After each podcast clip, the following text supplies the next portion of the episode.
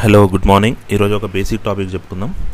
ఇదేంటంటే హీలియం గురించి. ఇది ఎందుకు చెప్తున్నాను అంటే మన ఇండియా హీలియం ఇంపోర్ట్ చేసుకుంటుంది. నియర్లీ 50,000 crores అంతా ఇంపోర్ట్ చేసుకుంటుంది. ఇప్పుడు ఆ ఇంపోర్ట్ మీద ఇంపాక్ట్ ఉండే ఛాన్స్ ఉంది. సో అందుకే మనం ఫస్ట్ హీలియం దేనికి యూజ్ చేస్తారు, అది ఏంటి, అదంతా చూసిన తర్వాత ఇండియా ఇప్పుడు రీసెంట్ చేంజెస్ ఏమొచ్చినాయి అది చూద్దాం. ఫస్ట్ మనకు తెలిసిందే, హీలియం అనేది మనకి నోబెల్ గ్యాస్లో ఒక పార్ట్. అది one of the noble gas అనమాట. అది కాకుండా హీలియంకి కొన్ని స్పెషల్ ప్రాపర్టీస్ ఉంటాయి. ఏంటి, దానికి టేస్ట్ ఉండదు, దానికి స్మెల్ ఉండదు, దానికి కలర్ ఉండదు. ఈ మూడు ఉండవు, అవునా? మనము చిన్నప్పుడు స్కూల్లో చదువుకున్నప్పుడు కానీ లేకపోతే ఇంటర్లో చదువుకున్నప్పుడు కానీ హీలియం తోటి కెమిస్ట్రీలో ల్యాబ్లో మనం హీలియం తోటి చాలా ఎక్స్పెరిమెంట్స్ చేయించేవాళ్ళు, ఎందుకంటే అది చాలా ఈజీ కాబట్టి మన టీచర్స్ కూడా. ఇది ఏంటంటే ఇప్పుడు మన అట్మాస్ఫియర్లో అన్నిటికంటే ఎక్కువ ఏది దొరుకుతుంది, ఏ గ్యాస్ ఎక్కువ ఉంటుంది మనకు తెలిసింది, నైట్రోజన్ ఉంటుంది, అవునా? మన అట్మాస్ఫియర్లో నేను చెప్తుంది. మన అట్మాస్ఫియర్ కాకుండా మన యూనివర్స్ మొత్తంలో తీసుకుంటే ఏది ఎక్కువ అబండెంట్ గ్యాస్, అప్పుడు హైడ్రోజన్ అవుతుంది. మనం ఓన్లీ మన అట్మాస్ఫియర్ అంటే మన ఎర్త్, భూమి పైన ఉన్నదాన్ని మాత్రమే కన్సిడర్ చేస్తే నైట్రోజన్ ఎక్కువ ఉంటుంది. కాకపోతే మన యూనివర్స్ మొత్తం తీసుకుంటే అంటే ఇంకా వేరే అన్ని ప్లానెట్స్ అన్నీ కలిపి అట్లా తీసుకుంటే ఏమవుతుంది అంటే హైడ్రోజన్ ఎక్కువ ఉంటుంది. సెకండ్ ఏంటి, హీలియం ఎక్కువ ఉంటుంది. First hydrogen, second helium. కాకపోతే ఓన్లీ మన ఎర్త్ అట్మాస్ఫియర్ చూసుకుంటే హీలియం చాలా తక్కువ ఉంటుంది, హైడ్రోజన్ కూడా చాలా తక్కువ ఉంటుంది. అవును, ఇప్పుడు మరి అట్మాస్ఫియర్లో తక్కువ ఉండి యూనివర్స్ మొత్తంలో ఎందుకు ఎక్కువ ఉంది అంటే ఈ హైడ్రోజన్ హీలియం అనేది రెండు ఎక్కడెక్కడ దొరుకుతాయంటే ప్రతి స్టార్లో దొరుకుతుంది. ఇప్పుడు మనకి సన్ ఎలాగా స్టారో అలాగే డిఫరెంట్ స్టార్స్ ఉంటాయి కదా, ప్రతి స్టార్లో హీలియం హైడ్రోజన్ అనేది ఇంపార్టెంట్. ఇప్పుడు హీలియం హైడ్రోజన్ రెండు కలిసే ఉంటాయి యాక్చువల్గా. కాకపోతే ఏంటి, న్యూక్లియర్ ఫ్యూజన్ ప్రాసెస్ జరిగి ఆ రెండు సెపరేట్ అవుతాయి. సో అట్లా సెపరేట్ అయిన తర్వాత హైడ్రోజన్ చాలా లైటర్ ఉంటుంది, హీలియం సెకండ్ లైటర్. అందుకే చాలా అబండెంట్గా ఉంటుంది రిసోర్స్. అది ఎంత లైటర్గా ఉంటే అంత ఎక్కువ రిసోర్స్ ఉండే ఛాన్స్ ఉంటుంది. సో అందుకే హైడ్రోజన్ అన్నిటికంటే లైట్ కాబట్టి మొత్తం యూనివర్స్లో అది ఎక్కువ ఉంటుంది. సెకండ్ హీలియం కూడా లైటే, కాకపోతే అది సెకండ్ ఉంటుంది, అంటే సెకండ్ అబండెంట్ అన్నమాట. దీని యూజ్ ఏంటంటే మనకి ఇక్కడ ఏంటి మన ఎర్త్ ఫస్ట్ ఇంపార్టెంట్. కార్లో ఇప్పుడు మనం ఎయిర్ బ్యాగ్స్ చూస్తాము, అవునా? మనకు యాక్సిడెంట్ అయిన కొన్ని సెకండ్స్లోనే మనకి ఏంటి ఎయిర్ బ్యాగ్స్ ఓపెన్ అవ్వాలి, లేకపోతే కష్టం కదా. ఎయిర్ బ్యాగ్స్ మనం ఒక ట్రీ గుద్దుకున్నాం అనుకోండి, అది ఇంపాక్ట్ పడిన 1-2 seconds లోపే ఎయిర్ బ్యాగ్ అనేది మన దగ్గర రావాలి. లేకపోతే ఏం జరుగుతుంది, మన హెడ్ వెళ్ళి స్టీరింగ్కి గుద్దుకునే ఛాన్స్ ఉంది, లేకపోతే మన అంటే ప్యాసింజర్ సైడ్ కాకుండా డ్రైవర్ సైడ్ కాకుండా ప్యాసింజర్ సైడ్ కూర్చున్న వాళ్ళకి ఏమవుతుంది, వాళ్ళ హెడ్ వెళ్ళి దానికి ముందు ఉన్న డాష్ బోర్డ్కి తగిలే ఛాన్స్ ఉంటుంది, అవునా? 1 second జరిగిపోతుంది. అంటే మనం ట్రావెల్ చేసేదానికంటే ఎయిర్ బ్యాగ్ మన సైడ్ ఎక్కువ ఫాస్ట్గా ట్రావెల్ చేయాలి, అవునా? ఎంతైనా ఆలోచించండి, లైటర్ గ్యాసెస్ ఎక్కువ స్ప్రెడ్ అవుతాయా, లేకపోతే వెయిట్ ఎక్కువ ఉన్న గ్యాస్ ఈజీగా స్ప్రెడ్ అవుతుందా? లైటర్దే స్ప్రెడ్ అవుతుంది, ఎందుకంటే దానికి వెయిట్ ఉండదు కాబట్టి అది ఫాస్ట్గా మూవ్ అవుతుంది. ఇది ఒకటి మేజర్ ఇంపార్టెంట్. అంటే మనం కార్స్లో ఎయిర్ బ్యాగ్స్ దాంట్లో ఇది చూస్తాము. సెకండ్ ఏంటి, ఇప్పుడు ఎంఆర్ఐ మెషిన్స్ ఉంటుంది. ఎంఆర్ఐ మెషిన్స్లో మనకి తెలుసు, మీరు చాలా సినిమాల్లో చూసుంటాం మనం ఎంఆర్ఐ మెషిన్ స్కానింగ్కి వెళ్ళేటప్పుడు వాళ్ళు ఏమంటారు, మీ జేబులో ఏమైనా ఫోన్ ఉందా, ఏమన్నా స్టీల్ ఐరన్ సంబంధించింది ఉందా, మ్యాగ్నెట్ సంబంధించింది ఏమన్నా ఉందా అది అడుగుతారు. ఎందుకంటే ఎంఆర్ఐ మెషిన్ అనేది పనిచేసేది ఎట్లా, మ్యాగ్నెటిక్ ఫామ్లానే కదా వాళ్ళు వాడేది. లోపల మ్యాగ్నెట్స్ ఉంటాయి, అది మన స్కాన్ చేస్తుంది మన బాడీని మ్యాగ్నెటిక్ ఫామ్లతోటి. అట్లా ఫామ్ చేసినప్పుడు ఏమవుతుంది, ఆ ఎంఆర్ఐ మెషిన్ నడుస్తూ ఉంటుందా, ఆ మ్యాగ్నెట్స్ హీట్ అయ్యే ఛాన్స్ ఉంటుందా? అలా హీట్ అవ్వకుండా ఉండాలి కాబట్టి ఇది చాలా లైటర్ ఎయిర్, అవునా? ఎప్పుడైనా మీరు ఆలోచించండి, లైటర్ ఎయిర్ ఉన్న చోట్లల్లా చల్లగా ఉంటుంది, అవునా? హెవియర్ మన భూమికి మనం ఉండే దగ్గర ఉండేవన్నీ హెవియర్ గ్యాసెస్. పైకి వెళ్తున్న కొద్దీ గ్యాసెస్ అన్ని లైట్ అవుతూ ఉంటాయి, అందుకే పైకి వెళ్తున్న కొద్దీ మనకు టెంపరేచర్ కూడా తగ్గుతూ ఉంటుంది, అవునా? అంటే రివర్స్ నేను చెప్తుంది, టెంపరేచర్ తక్కువ ఉన్న చోటనే గ్యాసెస్ లైట్ ఉంటాయి అట్లా. ఎందుకంటే డెన్సర్ అనేవి ఎప్పుడైనా కింద ఉండడానికే ట్రై చేస్తాయి, దాని వెయిట్ ఎక్కువ ఉంటుంది కాబట్టి కింద ఉండడానికి ట్రై చేస్తాయి. సో దీంట్లో కూడా ఎంఆర్ఐ మెషిన్స్లో కూడా యూజ్ చేస్తారు. నెక్స్ట్ ఏంటి, ఇప్పుడు ఏసీ సిస్టమ్స్ ఉంటాయి, సెంట్రల్ ఏసీ అట్లాంటి వాటిలో ఏమవుతుంది, కొన్ని చోట్ల మనకి లీక్ అనేది జరుగుతుంది, లీక్స్ ఉంటాయి. ఆ లీక్స్ మనం నార్మల్గా కనిపెట్టలేము, హీలియం దాంతో అయితే ఈజీగా కనిపెట్టగలుగుతాం. అది కాకుండా ఏంటి, స్పేస్ షటిల్స్లో కానీ సెమీకండక్టర్స్లో కానీ ఇట్లాంటి వాటిలో యూజ్ చేస్తారు. అది కాకుండా ఆర్టిఫిషియల్ ఫైబర్స్ తయారు చేయడంలో వాటిలో యూజ్ చేస్తారు. వాటిలో ఎందుకు యూజ్ చేస్తారు ఆర్టిఫిషియల్ ఫైబర్స్లో? మనం ఏం చెప్పుకున్నాము, హీలియం అనేది రియాక్టివ్ కాదు. హైడ్రోజన్కి హీలియము రెండు చాలా సిమిలర్ ప్రాపర్టీస్ ఉంటాయి. కాకపోతే మేజర్ డిఫరెన్స్ ఏంటి రెండిట్లో, హైడ్రోజన్ అనేది హైలీ రియాక్టివ్, హీలియం అనేది చాలా తక్కువ రియాక్ట్ అవుతుంది వేరే వాటితో. అందుకే మీరు చూసుకుంటే మనకు హైడ్రోజన్లో చూసుకుంటే హైడ్రోజన్ సల్ఫేట్ ఉంటుంది, హైడ్రోజన్ పెరాక్సైడ్ ఉంటుంది, మనకు H2O ఉంది, ఇవన్నీ ఉన్నాయి అవునా. అంటే హైడ్రోజన్ రియాక్ట్ అవుతేనే కదా ఒక కాంపౌండ్ ఫామ్ అవ్వాలంటే రెండు బేసిక్ ఉండాలి. ఇప్పుడు హైడ్రోజన్ ఆక్సిజన్ కలిస్తేనే కదా H2O వచ్చేది. H2SO4 రావాలంటే ఏంటి, హైడ్రోజన్ ఉండాలి, సల్ఫర్ ఉండాలి, ఆక్సిజన్ ఉండాలి అవునా. అంటే అది మూడు కలుస్తున్నాయంటే అది రియాక్టివ్ అనేనా కాదా. అట్లా అది హీలియంతో చూసుకున్నాం అనుకోండి. మనం హీలియం, మీరు ఏదన్నా ఆలోచించండి, మీరు చదువుకున్న కెమిస్ట్రీ మొత్తంలో ఎప్పుడైనా హీలియం వేరే దాంతో లింక్ అప్ అయింది చూసారా? వేరే దాంతో చాలా తక్కువ రియాక్ట్ అవుతుంది హీలియం. అందుకే ఈ కెమికల్ ప్రాసెస్ ఇట్లాంటి వాటిలో ఏం చేస్తారంటే హీలియం వాడతారు. వాడితే ఏమవుతుంది, దాని ప్రాపర్టీ చేంజ్, వాళ్ళు ఏం తయారు చేయాలనుకున్నారో దాని ప్రాపర్టీ చేంజ్ అవ్వదు, ఎందుకంటే హీలియం అనేది రియాక్ట్ అవ్వదు కాబట్టి. నెక్స్ట్ మనందరికీ తెలిసిన బేసిక్ థింగ్ ఇది, బెలూన్స్. బెలూన్స్ పైకి ఎగిరే బెలూన్స్లో మనం హీలియం గ్యాస్ పెడతాము అవునా. పైకి ఇప్పుడు ఎందుకు మరి హైడ్రోజన్ గ్యాస్ ఇంకా లైటర్ కదా, అది వాడచ్చు కదా. అంటే హైడ్రోజన్ బెలూన్స్ వాడితే ఏమవుతుందంటే, మనం చెప్పుకున్నాము హైడ్రోజన్ అనేది రియాక్టివ్. ఈ ప్రాసెస్లో ఏదైనా చిన్న తప్పు జరిగినా కూడా అక్కడ రియాక్ట్ అయ్యి ఏమైనా డేంజర్ జరిగే ఛాన్స్ ఉంటుంది. అదే హీలియం అనుకోండి, అది రియాక్టివ్ కాదు, హైడ్రోజన్ కంటే కొంచెం వెయిట్ ఎక్కువ ఉంటుంది. కాకపోతే కంపారేటివ్లో చూసుకుంటే మరీ తేడా ఏమి ఉండదు, రెండు లైట్ వెయిటే. సో బెలూన్స్కి మనం హీలియం వాడతాం. ఇప్పుడు మన ఇవన్నీ దీనికి వాడుతున్నామని తెలుసుగా, ఇండస్ట్రీకి చాలా ఇండస్ట్రీస్లో వాడతాం ఇది. ఇప్పుడు ఇండియా గురించి చెప్పుకుందాం, అసలు న్యూస్ ఏంటి మనకి. హీలియం అనేది ప్రస్తుతానికి మనకి నియర్లీ 55,000 crores ప్రతి ఇయర్ ఇంపోర్ట్ చేసుకుంటాం మనం. ఎక్కడి నుంచి ఇంపోర్ట్ చేసుకుంటాం? మేజర్గా మనకు 90% ఇంపోర్ట్స్ అన్నీ యూఎస్ నుంచే జరుగుతాయి. యూఎస్లో చాలా రిసోర్స్ ఉన్నాయి. యూఎస్లో అంటే ఈ హీలియం రిజర్వ్స్ చాలా ఉన్నాయి. యూఎస్లోనే కాదు, ఖతర్లో ఉన్నాయి, రష్యాలో ఉన్నాయి, డిఫరెంట్ ప్లేస్లో ఉన్నాయి. కానీ అక్కడ నుంచి మనం ఇంపోర్ట్ చేసుకోవడం చాలా కష్టం, ఎందుకంటే మీరు యూఎస్ నుంచి మనం ఇంపోర్ట్ చేసుకోవడం చాలా ఈజీ కాబట్టి మనం అక్కడ నుంచి చేసుకుంటాము.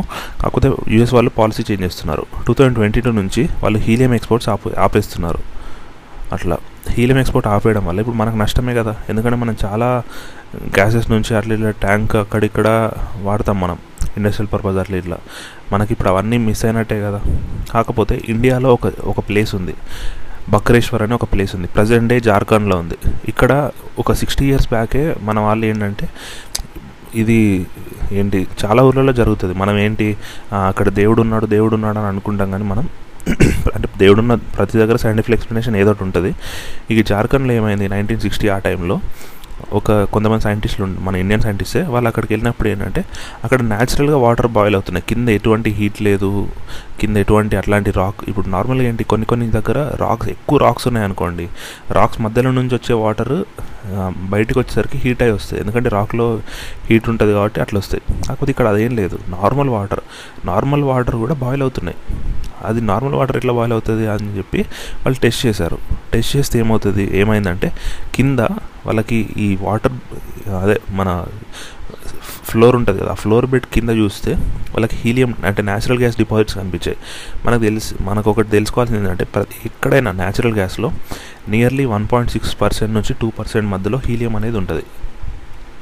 ఇంకా న్యాచురల్ గ్యాస్ అంటే ఏంటి దాని అర్థం, దాంట్లో డిఫరెంట్ గ్యాస్ అన్నీ దాంట్లో ఏంటి బందీ అయిపోయి ఉన్నాయి అవునా. అది అట్లా అయింది కాబట్టి అది ఎనర్జీలా కన్వర్ట్ అయింది.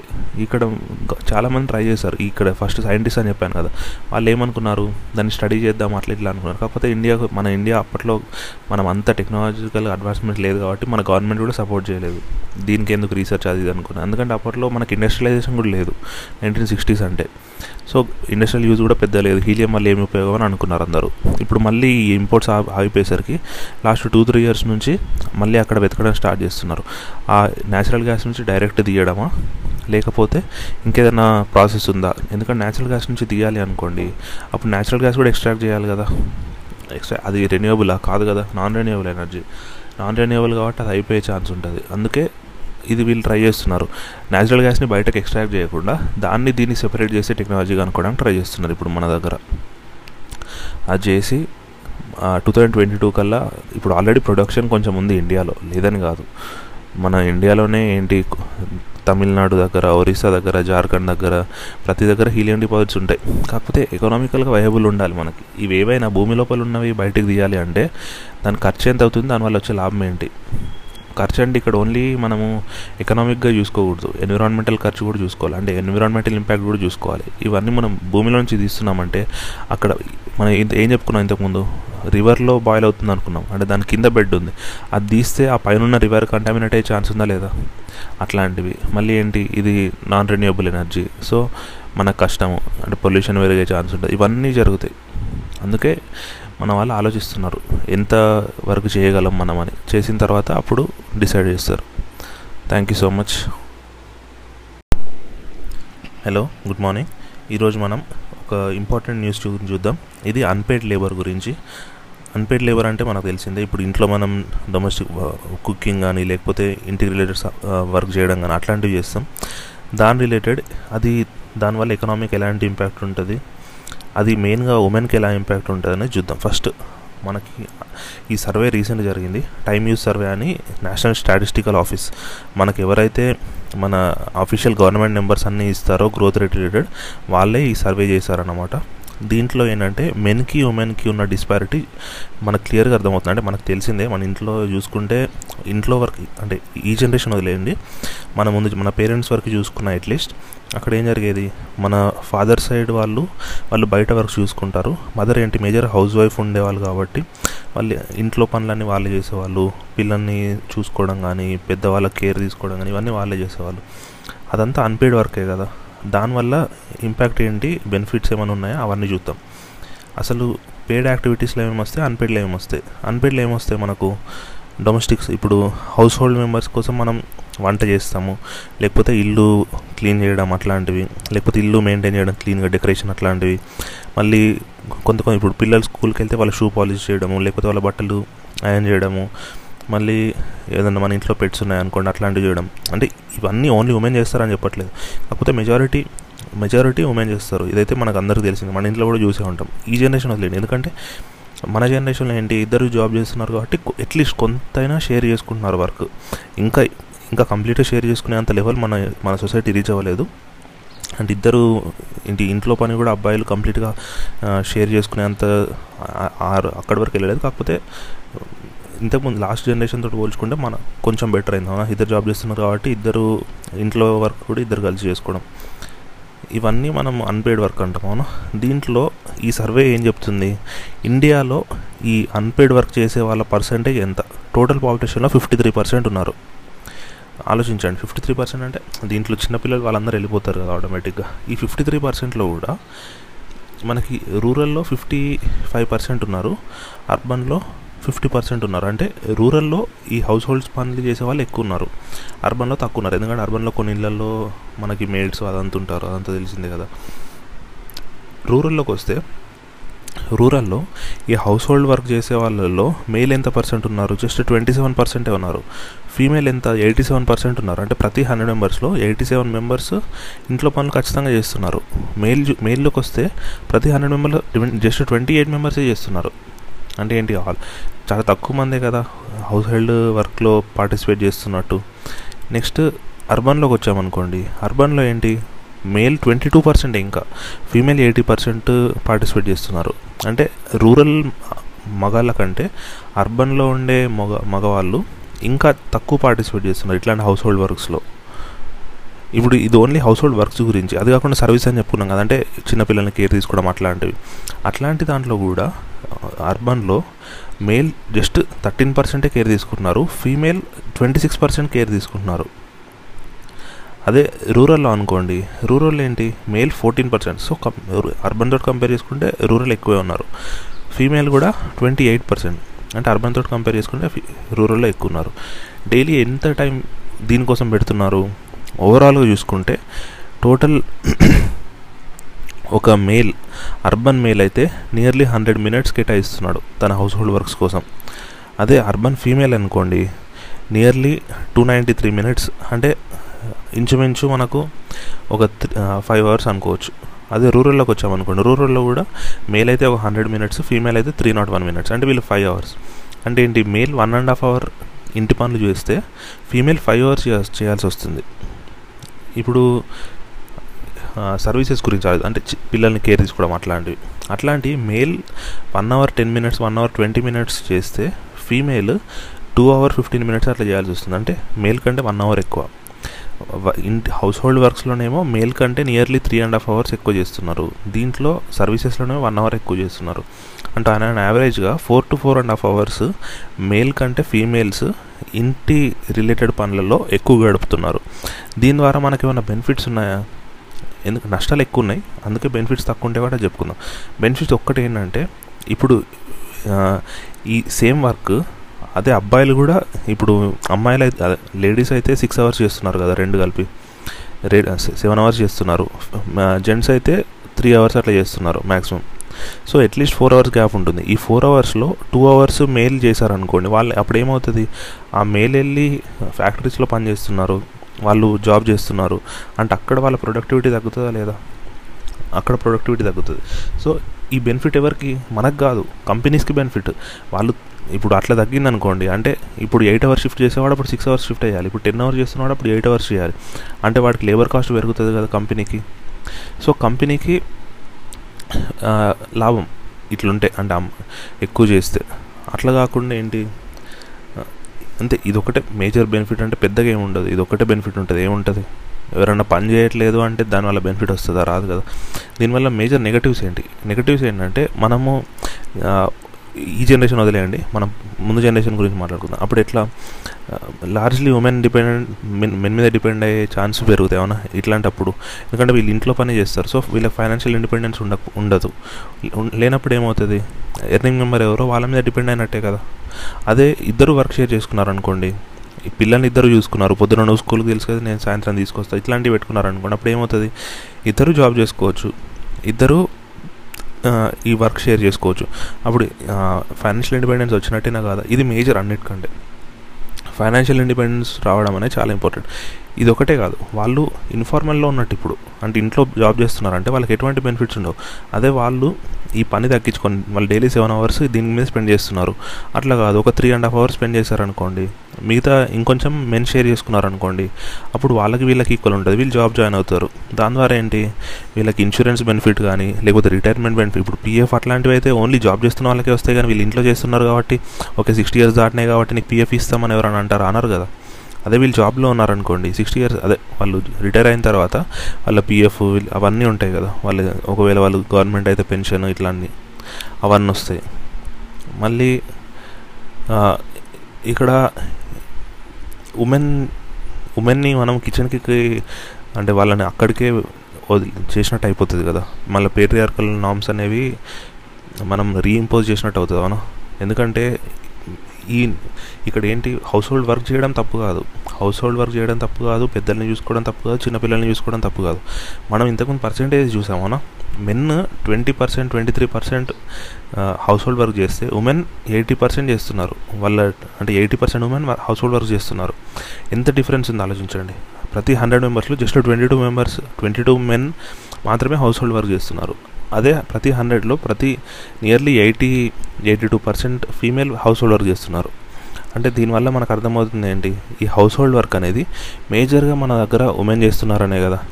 దీని ద్వారా ఏమవుతుంది అంటే, అమ్మాయిలు అంటే ఇంకా ఇప్పుడు వాళ్ళు జాబ్ చేయరు అనే కదా. ఇక్కడ అందరి గురించి కాదు, పర్సెంటేజ్ మనం చెప్పుకున్నాం, ఆ పర్సెంటేజ్ పీపుల్ జాబ్ చేయలేరనే కదా. ఎందుకంటే వాళ్ళు డైలీ 7 hours ఇక్కడనే స్పెండ్ చేస్తున్నప్పుడు వాళ్ళు ఇంకా బయటికి వెళ్ళి జాబ్ చేయగలుగుతారు? చేయలేరు. కాబట్టి ఇంకా నెక్స్ట్ జనరేషన్ కూడా అది పాస్ ఆన్ అవుతుందా లేదా, అమ్మాయిలకు ఎందుకు చదువు ఇట్లాంటివి మళ్ళీ ఇంకా రీఇంపోజ్ అయినట్టే కదా. సో అవన్నీ తగ్గియాలంటే ఏంటి, ఈ గవర్నమెంట్ కూడా కొన్ని ఇట్లా, ఇప్పుడు గవర్నమెంట్ చాలా చేస్తుంది కాదనట్లేదు. ఇప్పుడు మేజర్ హౌస్ హోల్డ్ వర్క్లో మనం తెలంగాణ ఆంధ్రప్రదేశ్ గురించి మాట్లాడుకోకూడదు. ఎందుకంటే కొన్ని తెలంగాణ కానీ, ఆంధ్రప్రదేశ్ కానీ, కర్ణాటక, తమిళనాడు, మహారాష్ట్ర, గుజరాత్, ఇవన్నీ ఈ స్టేట్స్ ఏంటంటే కొంచెం డెవలప్డ్, కేరళ, ఇవన్నీ అంటే డెవలప్డ్ అంటే చాలా కాదు, మనం అట్లీస్ట్ కొంచెం బెటర్ ఉన్నాం. ఈ మనం ఇవి చెప్పుకునేది మేజర్గా ఏంటి, నార్త్ స్టేట్, ఇప్పుడు బీహార్, యూపీ, రాజస్థాన్, ఇక్కడ ఈ స్టేట్స్ గురించి మనం మేజర్గా చెప్పుకున్నాం. ఎందుకంటే అక్కడ వాళ్ళల్లో డైలీ ఒక సర్వే ఉంది, వీళ్ళే సర్వే చేశారు, ఇప్పుడు కాదు 2 years back, daily 3 hours just cooking fuel source చేసుకోవడానికి, వాటర్ సోర్స్ చేసుకోవడానికి, అంటే ఏంటి, నీళ్ళు, మంచినీళ్ళు తీసుకురావడానికి మళ్ళీ ఇప్పుడు వంట చేయడానికి కట్టెలపై వాడేవాళ్ళు కదా పల్లెటూర్లలో, దానికోసం అయిపోయేదంట.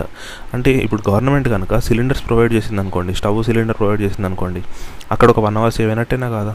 వాటర్ ఊరవతలకి వెళ్ళి వాటర్ ఆ రివర్ నుంచి తెచ్చుకోవడం కంటే ట్యాప్ కనెక్షన్ ప్రతి ఇంటికి ఇచ్చారనుకోండి, అప్పుడు ఇంకో 2 hours సేవ్ అయినట్టేనా కాదా వాళ్ళకి? అంటే డైలీ 3 hours సేవ్ అయితే వాళ్ళు జాబ్ ఫోర్స్లో జాయిన్ అవ్వచ్చా లేదా? ఇండియాకి ఇంకా బెనిఫిటే కానీ నష్టమేమి ఉండదు కదా, ఎందుకంటే డిఫరెంట్ డిఫరెంట్ సెక్టార్స్ ఓపెన్ అవుతాయి. అప్పుడు ఇదే గవర్నమెంట్ సైడ్ నుంచి ఎట్లాంటి ప్రోత్సాహం ఉండాలి. ఇప్పుడు ఉజ్వల స్కీమ్ తీసుకొచ్చారు, దీనికోసమే కదా. కుకింగ్ ఇప్పుడు కట్టెలిపోయి వాడారనుకోండి, అది హెల్త్కి నష్టం, లంగ్స్ పాడవుతుంది. సెకండ్ వాళ్ళ టైం వేస్ట్ అవుతుంది, కట్టెలు సోర్స్ చేసుకోవాలి, కట్టెల పొయ్యి మీద చేస్తే ఎంతైనా ఇది ఉంటుంది. థర్డ్ ఏంటి, ఎన్విరాన్మెంటల్ కూడా డ్యామేజ్ ఉంటుంది కదా, దానికే గవర్నమెంట్ ఉజ్వల తీసుకొచ్చింది. దాని ద్వారా వీళ్ళకి 1 hour సేవ్ అవుతుంది అనుకోండి, ఎగ్జాంపుల్ అనుకుందాం. నెక్స్ట్ ఏంటి, వాటర్ కూడా. ఇప్పుడు జల్ జీవన్ అనే స్కీమ్ తీసుకొచ్చారు. ఇప్పుడు తెలంగాణలో అయితే ఆల్రెడీ మనకి మిషన్ భగీరథ ఉంది, ప్రతి ఇంటికి ట్యాప్ కనెక్షన్. అంటే ఇంతకుముందు మన దగ్గర మరీ అంత ప్రాబ్లం ఉండదు, ఈ భగీరథ లేకపోయినా సేఫ్ డ్రింకింగ్ వాటర్ లేకముందు కూడా మన వాళ్ళు నార్మల్ డ్రింకింగ్ వాటర్ని ప్యూరిఫై చేసుకొని తాగేవాళ్ళు. ఇప్పుడు ఏంటి, అది రావడం వల్ల ఇంకా బెనిఫిట్ అయింది. అట్లా ఇట్లాంటివి గవర్నమెంట్ తీసుకురావడానికి ట్రై చేయాలి, తీసుకొస్తుంది కూడా. దీనివల్ల ఇప్పుడు అవి చేసింది అనుకోండి, అప్పుడు ఏమవుతుంది, వాళ్ళ హెల్త్ బాగుందనుకోండి, వాళ్ళకి గవర్నమెంట్ హెల్త్ ఖర్చు తగ్గుతుందా లేదా? ఎందుకంటే పూర్ పీపుల్ అన్నట్టే కదా వీళ్ళు గవర్నమెంట్ హాస్పిటల్కి వెళ్ళారనుకోండి, గవర్నమెంట్ డబ్బులు పెట్టినట్టే కదా. మనం ఫ్రీగా ట్రీట్మెంట్ తీసుకుంటే దానికి అది ఫ్రీ అయిపోదు కదా, ఎవరో ఒకరు దాన్ని ఖర్చు పెట్టాల్సిందే కదా, గవర్నమెంట్ ఖర్చు పెడుతుంది. ఇప్పుడు అదే వాళ్ళ హెల్త్ మంచిగా ఉండేలా చూసుకున్నాం అనుకోండి, ఈ ఖర్చు గవర్నమెంట్కి మిగులుతుంది కదా. ఇవన్నీ ఉన్నాయన్నమాట ఈరోజు న్యూస్, అంతే. Thank you so much. Hello, good morning. ఈరోజు మనం ఒక ఇంపార్టెంట్ న్యూస్ చూద్దాం. ఇది అన్పెయిడ్ లేబర్ గురించి. అన్పెయిడ్ లేబర్ అంటే మనకు తెలిసిందే. ఇప్పుడు ఇంట్లో మనం డొమెస్టిక్ కుకింగ్ కానీ లేకపోతే ఇంటికి రిలేటెడ్ వర్క్ చేయడం కానీ అట్లాంటివి చేస్తాం. దాని రిలేటెడ్ అది దానివల్ల ఎకనామీకి ఎలాంటి ఇంపాక్ట్ ఉంటుంది, అది మెయిన్గా ఉమెన్కి ఎలా ఇంపాక్ట్ ఉంటుంది అనేది చూద్దాం. ఫస్ట్ మనకి ఈ సర్వే రీసెంట్గా జరిగింది, టైమ్ యూజ్ సర్వే అని, నేషనల్ స్టాటిస్టికల్ ఆఫీస్. మనకు ఎవరైతే మన అఫీషియల్ గవర్నమెంట్ నెంబర్స్ అన్నీ ఇస్తారో గ్రోత్ రేట్ రిలేటెడ్, వాళ్ళే ఈ సర్వే చేశారన్నమాట. దీంట్లో ఏంటంటే మెన్కి ఉమెన్కి ఉన్న డిస్పారిటీ మనకు క్లియర్గా అర్థమవుతుంది. అంటే మనకు తెలిసిందే, మన ఇంట్లో చూసుకుంటే ఇంట్లో వర్క్ అంటే ఈ జనరేషన్ వదిలేయండి, మన ముందు మన పేరెంట్స్ వరకు చూసుకున్న అట్లీస్ట్ అక్కడ ఏం జరిగేది, మన ఫాదర్ సైడ్ వాళ్ళు బయట వర్క్ చూసుకుంటారు. మదర్ ఏంటి మేజర్ హౌస్ వైఫ్ ఉండేవాళ్ళు కాబట్టి వాళ్ళు ఇంట్లో పనులన్నీ వాళ్ళే చేసేవాళ్ళు, పిల్లల్ని చూసుకోవడం కానీ పెద్దవాళ్ళ కేర్ తీసుకోవడం కానీ ఇవన్నీ వాళ్ళే చేసేవాళ్ళు. అదంతా అన్పెయిడ్ వర్కే కదా. దానివల్ల ఇంపాక్ట్ ఏంటి, బెనిఫిట్స్ ఏమైనా ఉన్నాయో అవన్నీ చూద్దాం. అసలు పెయిడ్ యాక్టివిటీస్లో ఏమేమి వస్తాయి, అన్పెయిడ్లో ఏమి వస్తాయి. అన్పెయిడ్లో ఏమొస్తాయి మనకు, డొమెస్టిక్స్. ఇప్పుడు హౌస్ హోల్డ్ మెంబర్స్ కోసం మనం వంట చేస్తాము, లేకపోతే ఇల్లు క్లీన్ చేయడం అట్లాంటివి, లేకపోతే ఇల్లు మెయింటైన్ చేయడం క్లీన్గా, డెకరేషన్ అట్లాంటివి. మళ్ళీ కొంత ఇప్పుడు పిల్లలు స్కూల్కి వెళ్తే వాళ్ళ షూ పాలిష్ చేయడము, లేకపోతే వాళ్ళ బట్టలు ఐరన్ చేయడము, మళ్ళీ ఏదన్నా మన ఇంట్లో పెట్స్ ఉన్నాయనుకోండి అట్లాంటివి చేయడం. అంటే ఇవన్నీ ఓన్లీ ఉమెన్ చేస్తారని చెప్పట్లేదు, కాకపోతే మెజారిటీ ఉమెన్ చేస్తారు. ఇదైతే మనకు అందరికీ తెలిసింది, మన ఇంట్లో కూడా చూసే ఉంటాం. ఈ జనరేషన్ వదిలేండి, ఎందుకంటే మన జనరేషన్లో ఏంటి ఇద్దరు జాబ్ చేస్తున్నారు కాబట్టి అట్లీస్ట్ కొంతైనా షేర్ చేసుకుంటున్నారు వర్క్. ఇంకా కంప్లీట్గా షేర్ చేసుకునే అంత లెవెల్ మన సొసైటీ రీచ్ అవ్వలేదు. అంటే ఇద్దరు ఇంట్లో పని కూడా అబ్బాయిలు కంప్లీట్గా షేర్ చేసుకునేంత అక్కడి వరకు వెళ్ళలేదు. కాకపోతే ఇంతకుముందు లాస్ట్ జనరేషన్ తోటి పోల్చుకుంటే మన కొంచెం బెటర్ అయింది. ఇద్దరు జాబ్ చేస్తున్నారు కాబట్టి ఇద్దరు ఇంట్లో వర్క్ కూడా ఇద్దరు కలిసి చేసుకోవడం, ఇవన్నీ మనం అన్పెయిడ్ వర్క్ అంటాం. దీంట్లో ఈ సర్వే ఏం చెప్తుంది, ఇండియాలో ఈ అన్పెయిడ్ వర్క్ చేసే వాళ్ళ పర్సెంటేజ్ ఎంత, టోటల్ పాపులేషన్లో 53% ఉన్నారు. ఆలోచించండి, 53% అంటే దీంట్లో చిన్నపిల్లలు వాళ్ళందరూ వెళ్ళిపోతారు కదా ఆటోమేటిక్గా. ఈ 53%లో కూడా మనకి రూరల్లో 55% ఉన్నారు, అర్బన్లో 50% ఉన్నారు. అంటే రూరల్లో ఈ హౌస్ హోల్డ్స్ పనులు చేసే వాళ్ళు ఎక్కువ ఉన్నారు, అర్బన్లో తక్కువ ఉన్నారు. ఎందుకంటే అర్బన్లో కొన్ని ఇళ్లలో మనకి మేడ్స్ అదంతా ఉంటారు, అదంతా తెలిసిందే కదా. రూరల్లోకి వస్తే, రూరల్లో ఈ హౌస్ హోల్డ్ వర్క్ చేసే వాళ్ళల్లో మేల్ ఎంత పర్సెంట్ ఉన్నారు, జస్ట్ 27% ఉన్నారు. ఫీమేల్ ఎంత, 87% ఉన్నారు. అంటే ప్రతి 100 మెంబర్స్లో 87 మెంబర్స్ ఇంట్లో పనులు ఖచ్చితంగా చేస్తున్నారు. మేల్లోకి వస్తే ప్రతి 100 మెంబర్లో జస్ట్ 28 మెంబర్సే చేస్తున్నారు. అంటే ఏంటి, చాలా తక్కువ మందే కదా హౌస్ హోల్డ్ వర్క్లో పార్టిసిపేట్ చేస్తున్నట్టు. నెక్స్ట్ అర్బన్లోకి వచ్చామనుకోండి, అర్బన్లో ఏంటి మేల్ 22%, ఇంకా ఫీమేల్ 80% పార్టిసిపేట్ చేస్తున్నారు. అంటే రూరల్ మగాళ్ళ కంటే అర్బన్లో ఉండే మగవాళ్ళు ఇంకా తక్కువ పార్టిసిపేట్ చేస్తున్నారు ఇట్లాంటి హౌస్ హోల్డ్ వర్క్స్లో. ఇప్పుడు ఇది ఓన్లీ హౌస్ హోల్డ్ వర్క్స్ గురించి, అది కాకుండా సర్వీస్ అని చెప్పుకున్నాం కదా, అంటే చిన్నపిల్లల్ని కేర్ తీసుకోవడం అట్లాంటివి. అట్లాంటి దాంట్లో కూడా అర్బన్లో మేల్ జస్ట్ 13% కేర్ తీసుకుంటున్నారు, ఫీమేల్ 26% కేర్ తీసుకుంటున్నారు. అదే రూరల్లో అనుకోండి, రూరల్ ఏంటి మేల్ 14%, సో అర్బన్ తోటి కంపేర్ చేసుకుంటే రూరల్ ఎక్కువే ఉన్నారు. ఫీమేల్ కూడా 28%, అంటే అర్బన్ తోటి కంపేర్ చేసుకుంటే రూరల్లో ఎక్కువ ఉన్నారు. డైలీ ఎంత టైం దీనికోసం పెడుతున్నారు ఓవరాల్గా చూసుకుంటే, టోటల్ ఒక మేల్ అర్బన్ మేల్ అయితే నియర్లీ 100 minutes కేటాయిస్తున్నాడు తన హౌస్ హోల్డ్ వర్క్స్ కోసం. అదే అర్బన్ ఫీమేల్ అనుకోండి నియర్లీ 293 minutes, అంటే ఇంచుమించు మనకు ఒక 5 hours అనుకోవచ్చు.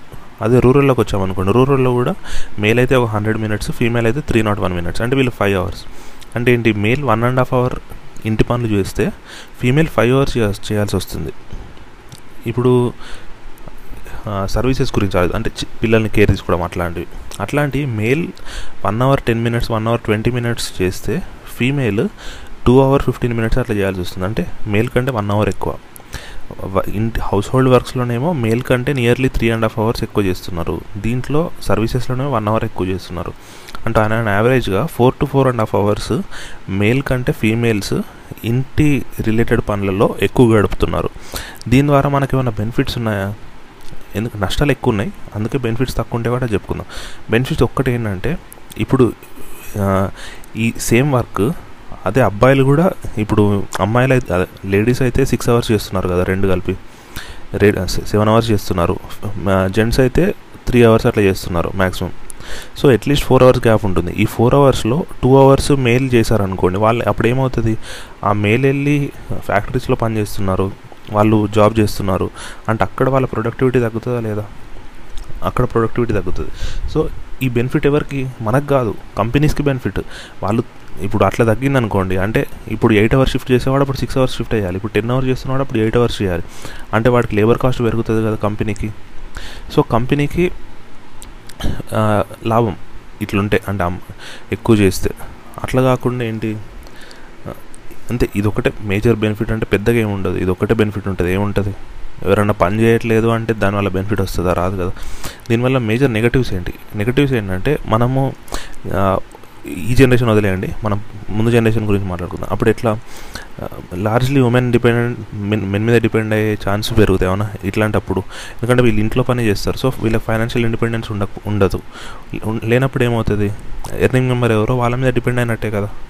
అదే ఇద్దరు వర్క్ షేర్ చేసుకున్నారనుకోండి, ఈ పిల్లల్ని ఇద్దరు చూసుకున్నారు, పొద్దున నువ్వు స్కూల్కి తెలుసుకొని నేను సాయంత్రం తీసుకొస్తాను ఇట్లాంటివి పెట్టుకున్నారనుకోండి, అప్పుడు ఏమవుతుంది, ఇద్దరు జాబ్ చేసుకోవచ్చు, ఇద్దరు ఈ వర్క్ షేర్ చేసుకోవచ్చు.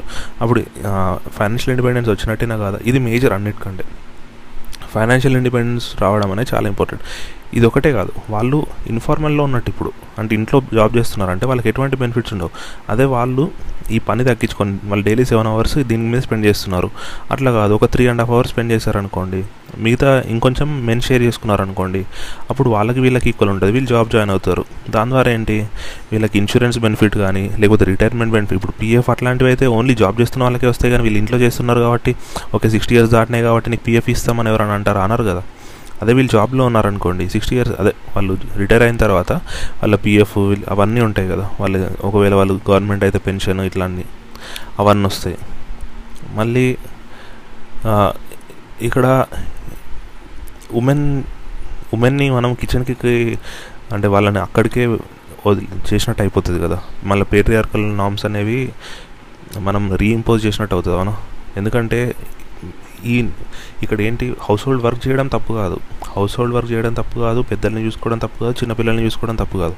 మనం ఇంతకుముందు పర్సెంటేజ్ చూసామోనా, మెన్ 20%, 23% హౌస్ హోల్డ్ వర్క్ చేస్తే ఉమెన్ 80% చేస్తున్నారు, వాళ్ళ అంటే 80% ఉమెన్ హౌస్ హోల్డ్ వర్క్ చేస్తున్నారు.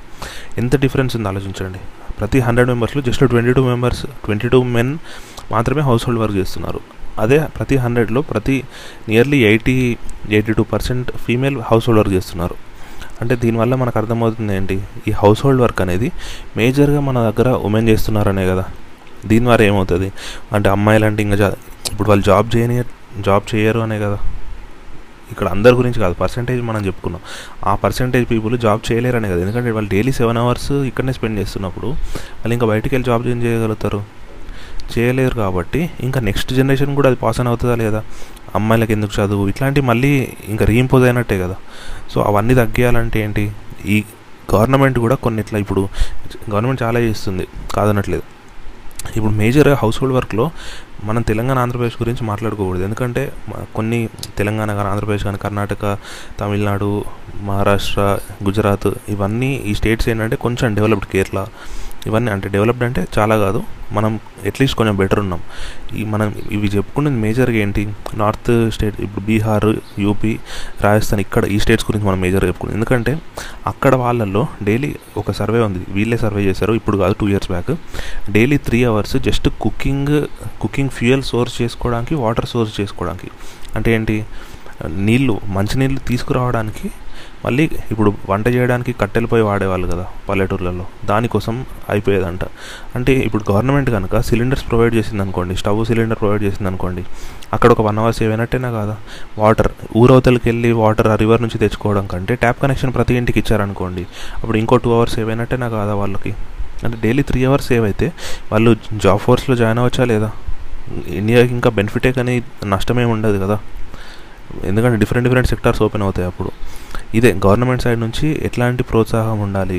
ఇప్పుడు ఉజ్వల స్కీమ్ తీసుకొచ్చారు, దీనికోసమే కదా. కుకింగ్ ఇప్పుడు కట్టెలిపోయి వాడారనుకోండి, అది హెల్త్కి నష్టం, లంగ్స్ పాడవుతుంది. సెకండ్ వాళ్ళ టైం వేస్ట్ అవుతుంది, కట్టెలు సోర్స్ చేసుకోవాలి, కట్టెల పొయ్యి మీద చేస్తే ఎంతైనా ఇది ఉంటుంది. థర్డ్ ఏంటి, ఎన్విరాన్మెంటల్ కూడా డ్యామేజ్ ఉంటుంది కదా, దానికే గవర్నమెంట్ ఉజ్వల తీసుకొచ్చింది, దాని ద్వారా వీళ్ళకి 1 hour సేవ్ అవుతుంది అనుకోండి, ఎగ్జాంపుల్ అనుకుందాం. నెక్స్ట్ ఏంటి, వాటర్ కూడా ఇప్పుడు జల్ జీవన్ అనే స్కీమ్ తీసుకొచ్చారు. ఇప్పుడు తెలంగాణలో అయితే ఆల్రెడీ మనకి మిషన్ భగీరథ ఉంది, ప్రతి ఇంటికి ట్యాప్ కనెక్షన్. అంటే ఇంతకుముందు మన దగ్గర మరీ అంత ప్రాబ్లం ఉండదు, ఈ భగీరథ లేకపోయినా సేఫ్ డ్రింకింగ్ వాటర్ లేకముందు కూడా మన వాళ్ళు నార్మల్ డ్రింకింగ్ వాటర్ని ప్యూరిఫై చేసుకొని తాగేవాళ్ళు. ఇప్పుడు ఏంటి, అది రావడం వల్ల ఇంకా బెనిఫిట్ అయింది. అట్లా ఇట్లాంటి గవర్నమెంట్ తీసుకురావడానికి ట్రై చేయాలి, తీసుకొస్తుంది కూడా. దీనివల్ల ఇప్పుడు అవి చేసింది అనుకోండి, అప్పుడు ఏమవుతుంది, వాళ్ళ హెల్త్ బాగుందనుకోండి, వాళ్ళకి గవర్నమెంట్ హెల్త్ ఖర్చు తగ్గుతుందా లేదా, ఎందుకంటే పూర్ పీపుల్ అన్నట్టే కదా వీళ్ళు గవర్నమెంట్ హాస్పిటల్కి వెళ్ళారనుకోండి, గవర్నమెంట్ డబ్బులు పెట్టినట్టే కదా. మనం ఫ్రీగా ట్రీట్మెంట్ తీసుకుంటే దానికి అది ఫ్రీ అయిపోదు కదా, ఎవరో ఒకరు దాన్ని ఖర్చు పెట్టాల్సిందే, గవర్నమెంట్ ఖర్చు పెడుతుంది. ఇప్పుడు అదే వాళ్ళ హెల్త్ మంచిగా ఉండేలా చూసుకున్నాం అనుకోండి, ఈ ఖర్చు గవర్నమెంట్కి మిగులుతుంది కదా. ఇవన్నీ ఉన్నాయన్నమాట ఈరోజు న్యూస్, అంతే. Thank you so much.